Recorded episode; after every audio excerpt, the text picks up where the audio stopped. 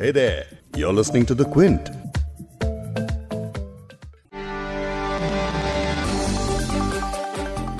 भारत और चीन के बीच तनाव लगातार बढ़ता ही जा रहा है पिछले करीब दो महीने से जारी बातचीत के बाद एक बार फिर चीन की तरफ़ से एलएसी पार करने की कोशिश की गई। पूर्वी लद्दाख में पेंगोंग सो झील के नज़दीक चीनी सैनिक पूरी तैयारी से घुसपैठ करने के लिए आए थे, लेकिन भारतीय जवानों ने दीवार बनकर एक बार फिर उनका रास्ता रोक लिया और चीनी सेना अपने मंसूबों में नाकाम रही। उनतीस अगस्त की रात हुई इस घुसपैठ की कोशिश के बाद भी चीनी सेना ने 31 अगस्त को भी ऐसी ही हरकत करने की कोशिश की, जिसे फिर भारतीय सेना ने नाकाम कर दिया।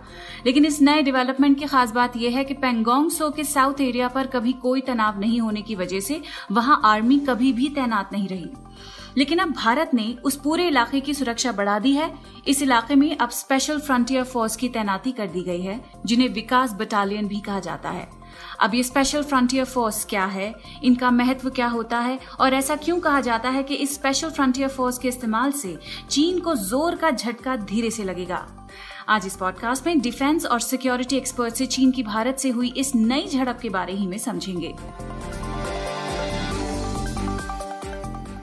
क्विंट हिंदी पर आप सुन रहे हैं बिग स्टोरी हिंदी मैं हूँ फबेहा सैयद। पॉडकास्ट में आगे सुनिए इंडिपेंडेंट जर्नलिस्ट आदित्य राज कौल को। आदित्य इंटरनल सिक्योरिटी और फॉरेन पॉलिसी पर लिखते हैं। भारत और चाइना के बीच में फिर से मतभेद चालू हो गया है। जस्ट दो दिन पहले फिर से मतभेद चालू उस वक्त हुआ जब पैंगोंग लेक जो चुशूल के पास है उसके दक्षिणी एरिया में चीनी जो आर्मी है पीएलए है वो अपना कब्जा जमाने वाली थी। और साथ ही सुनेंगे मनोज जोशी को जो लेखक हैं और नई दिल्ली के ऑब्जर्वर रिसर्च फाउंडेशन में एक डिस्टिंग्विश्ड फेलो हैं। डिप्लोमेटिक रिपोर्ट ये दोबारा से बॉर्डर पर जो बातें भड़की हैं उनका डिप्लोमेटिक रिश्तों पर असर पड़ेगा। लेकिन भारत चीन के बीच तनाव में नया क्या हुआ है, ये समझने के लिए अब तक के पूरे विवाद का एक क्विक रिकैप हो जाए। भारत और चीन के बीच सीमा विवाद की सबसे बड़ी वजह है दोनों देशों के बीच सीमा संबंधित किसी समझौते का नहीं होना। इस तनाव को लेकर एलएसी पर जून के महीने में दोनों फौजों के बीच हिंसक झड़प हुई, जिसकी वजह से ये विवाद और ज़्यादा बढ़ गया। सबसे पहली झड़प पेंगोंगसो झील के पास पाँच मई को हुई जब दोनों देशों के 200 सैनिक आमने सामने हो गए।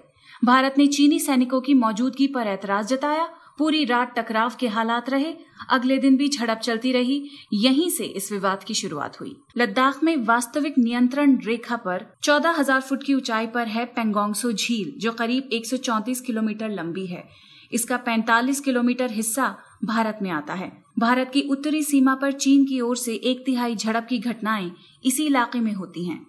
रणनीतिक तौर पर इसका काफ़ी महत्व है। ये चुशोल घाटी के रास्ते में पड़ता है जिसका इस्तेमाल भारत पर हमला करने के लिए चीन कर सकता है। और इसीलिए चीन ने यहाँ कई तरीकों के निर्माण कर रखे हैं।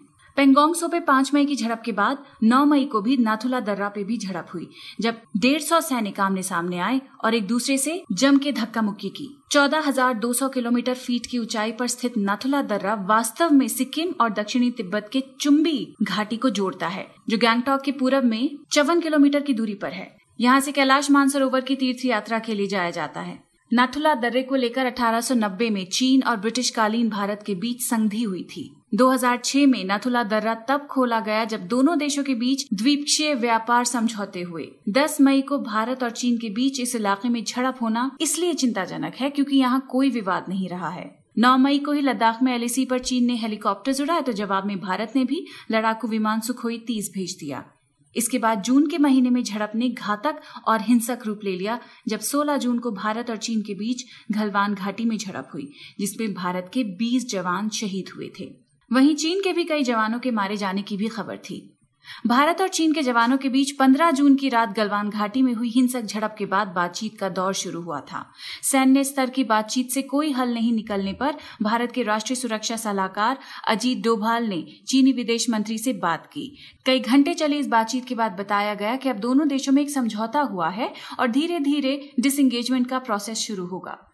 डिसंगेजमेंट को लेकर भी खबरें सामने आई और बताया गया कि दोनों देशों की सेनाएँ एलएसी से कुछ ही किलोमीटर पीछे हटी हैं। इस दौरान सभी ये मानने लगे कि अब तनाव खत्म हो चुका है, लेकिन तभी बताया गया कि चीन कुछ इलाकों से पीछे हटने के लिए तैयार नहीं है, जिन पर भारत की तरफ़ से लगातार नज़र बनाई जा रही है।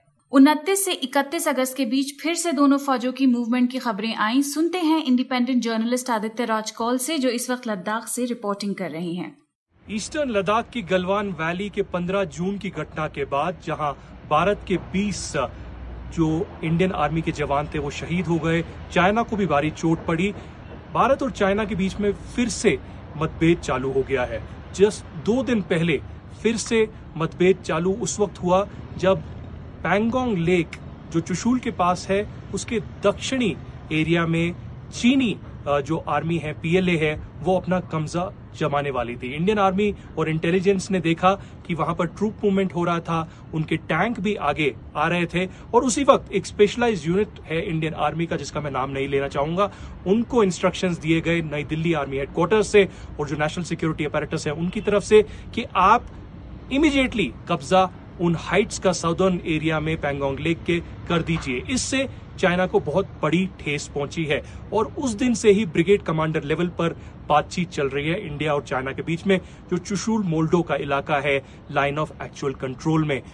चाइना अलग थलग पड़ गया है। पूरे विश्व भर से चाइना के ऊपर कंडमनेशन हो रही है, जो ईस्टर्न लद्दाख में चाइना इंट्रूजन बार बार कर रहा है ट्रांसग्रेशन कर रहा है। उसके अलावा हमने ये भी देखा कि चाइना के संबंध अमेरिका से, ऑस्ट्रेलिया से, कनाडा से, साउथ ईस्ट एशिया में बहुत सारे मुल्कों से भी खटास में हैं, उनके साथ भी बहुत सारे मतभेद चल रहे हैं। क्यों चीन लोगों को बेवकूफ़ बना रहा है?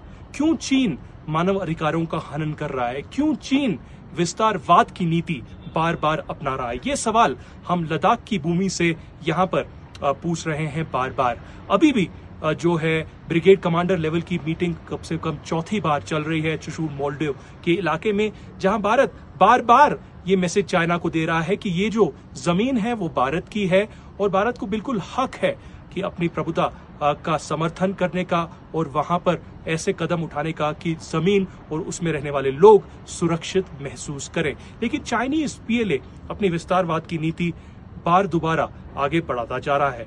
पंद्रह जून की घटना के बाद चीन को बहुत बड़ा मैसेज किया था, लेकिन दो दिन पहले जो घटना घटी है, उससे भी चीन को फिर से एक ऐतिहासिक जो है मैसेज गया है और साथ ही फिर से कल रात इकतीस अगस्त की रात बल्कि फिर से चीन ने वहाँ पर कोशिश की कब्जा करने की, जो भारत की आर्मी ने पूरी तरीके से विफल कर दी है। आगे आने वाले दिन बहुत ही इंपॉर्टेंट होंगे क्रूशल होंगे। दिल्ली में भी राष्ट्रीय सुरक्षा सलाहकार अजीत डोवाल और साथ ही जो रक्षा मंत्री हैं राजनाथ सिंह, जो रशिया के लिए आज निकले हैं और बाकी आला अधिकारी तीनों सेना के अध्यक्ष भी मिल रहे हैं और अपनी रणनीति तैयार कर रहे हैं। इस नई झड़प में कहा जा रहा है कि स्पेशल फ्रंटियर फोर्सेस का एक अहम किरदार रहा। ये फोर्सेस कोवर्ट यानी दुश्मन पर छुपे हुए आक्रमण के लिए इस्तेमाल की जाती हैं। ये फोर्सेस रॉ के साथ काम करती हैं। इनमें तिब्बतन रेफ्यूजीज को भर्ती किया जाता है तो इस केस में तिब्बतन रेफ्यूजीज को पीएलए के खिलाफ इस्तेमाल करने के लिए लिया गया है। इसके बारे में सुनिए। मनोज जोशी को जो लेखक हैं और नई दिल्ली के ऑब्जर्वर रिसर्च फाउंडेशन में एक डिस्टिंग फेलो हैं। I think special frontier force यानी टू टू फोर्सेस का इस्तेमाल अहम इसलिए है क्योंकि इसमें टिबेटन्स हैं। इनफैक्ट इस फोर्सेस को बनाने के पीछे यही मकसद था कि उन्हें तिब्बत में कोवर्ट ऑपरेशन में इस्तेमाल किया जा सके और वो पहले कभी इस्तेमाल हुए भी नहीं थे। इनका ऑपरेशन यूज़ एक बार बांग्लादेश वॉर में हुआ था। सरकार ने खुले तौर पर ये माना है कि इस फोर्स में टिबेटन्स को भर्ती किया गया है। इस सब के लेकिन डिप्लोमेटिक रिश्तों पर क्या असर पड़ सकता है?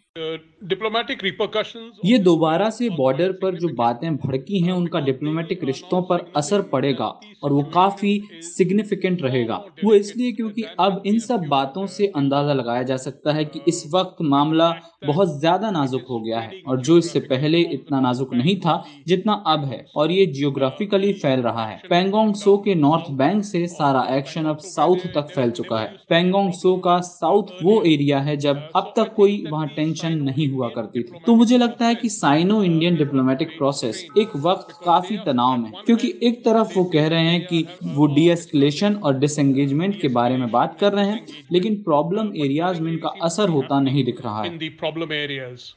ये सितंबर का महीना चल रहा है और बहुत ही जल्द सर्दी का मौसम आ जाएगा। अक्टूबर के बाद से एलएसी के इलाके बंद होने शुरू हो जाते हैं तो इस सब के बीच ये याद रखना ज़रूरी है कि सर्दी और बर्फबारी का मौसम शुरू होने से पहले जो भी साइट भारत या चीन, जिस भी जगह पर जाकर वो एरिया ऑक्यूपाई कर लेते हैं तो वो अगले छह महीनों तक भी वहाँ से कहीं और नहीं जा सकते, वहीं रहते हैं। तो क्या एलएसी पर इस नई झड़प के पीछे इस फैक्टर को काउंट किया जा सकता है? The uh, LAC till now.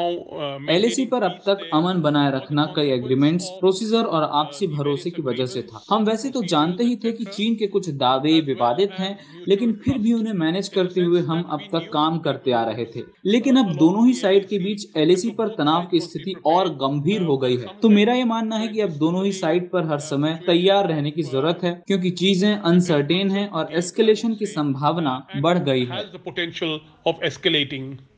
वैसे हमने कई पॉडकास्ट्स में भारत चीन का विवाद आपको समझाया, लेकिन इस पॉडकास्ट में ब्रीफली फिर से बता देते हैं कि आखिर ये सीमा विवाद क्या है। दोनों देशों के बीच कम से कम तीन ऐसी वजह हैं जो समय समय पर तनाव को जन्म देती हैं। पहली वजह है तिब्बत, जिस पर चीन ने 1950 में कब्जा कर लिया था। इसके साथ ही चीन ने तिब्बत के साथ 1914 में ब्रिटिश भारत के समझौते को मानने से ये कहते हुए मना कर दिया कि तिब्बत को समझौते का अधिकार ही नहीं था, क्योंकि वो हमेशा से चीन का हिस्सा रहा है। ये समझौता मैकमोहन लाइन के नाम से जाना जाता है। अपनी इसी सोच के कारण चीन अरुणाचल प्रदेश को तिब्बत का हिस्सा बताता है। दूसरी वजह है अक्साई चिन जिस पर चीन ने उन्नीस सौ बासठ में कब्जा कर लिया था। भारत अक्साई चीन पर दावा छोड़ने को तैयार नहीं है। लद्दाख और अक्साई चीन के बीच गलवान घाटी भी स्थित है। यही वास्तविक नियंत्रण रेखा है जो चीन के दक्षिणी शिंजान से मिलती है। उन्नीस सौ बासठ में ये इलाका जंग का प्रमुख केंद्र रहा था। एलएसी पर निर्माण नहीं करने की सहमति है मगर चीन पहले ही अपने इलाके में सैन्य निर्माण कर चुका है, लेकिन भारत को ऐसा करने से रोकता है। तीसरी वजह यह है कि वास्तविक नियंत्रण रेखा को लेकर असमंजस की स्थिति है। ऐसा इसलिए है क्योंकि हिमालयन क्षेत्र होने और सीमा संबंधी समझौतों के अभाव में एलएसी की स्थिति कई जगह स्पष्ट नहीं हो पाती है। और इसी को लेकर भारत और चीन के सैनिक उलझते रहते हैं और समय समय पर विवाद देखने को मिलते हैं। तो हमने चीन के साथ लगातार हो रही बातचीत और सीमा पर तनाव के पीछे का कारण समझा। लेकिन इस पूरे विवाद में ये भी देखना ज़रूरी है कि चीन लगातार समझौतों का उल्लंघन करता है और भारत पर इसका आरोप लगाता है। वहीं भारत की तरफ़ से हर बार बातचीत से मुद्दे को सुलझाने की बात हुई है। भारत सैन्य कार्रवाई से पहले हर विकल्प को आजमाना चाहता है, लेकिन अगर चीन लगातार ऐसे ही आँख दिखाता रहेगा तो भारत की तरफ़ से इसका जवाब क्या दिया जाएगा? उसके इशारे मिलने शुरू हो गए हैं। इस पॉडकास्ट के एडिटर हैं संतोष कुमार और इसे प्रोड्यूस किया है फबीहा सैयद ने।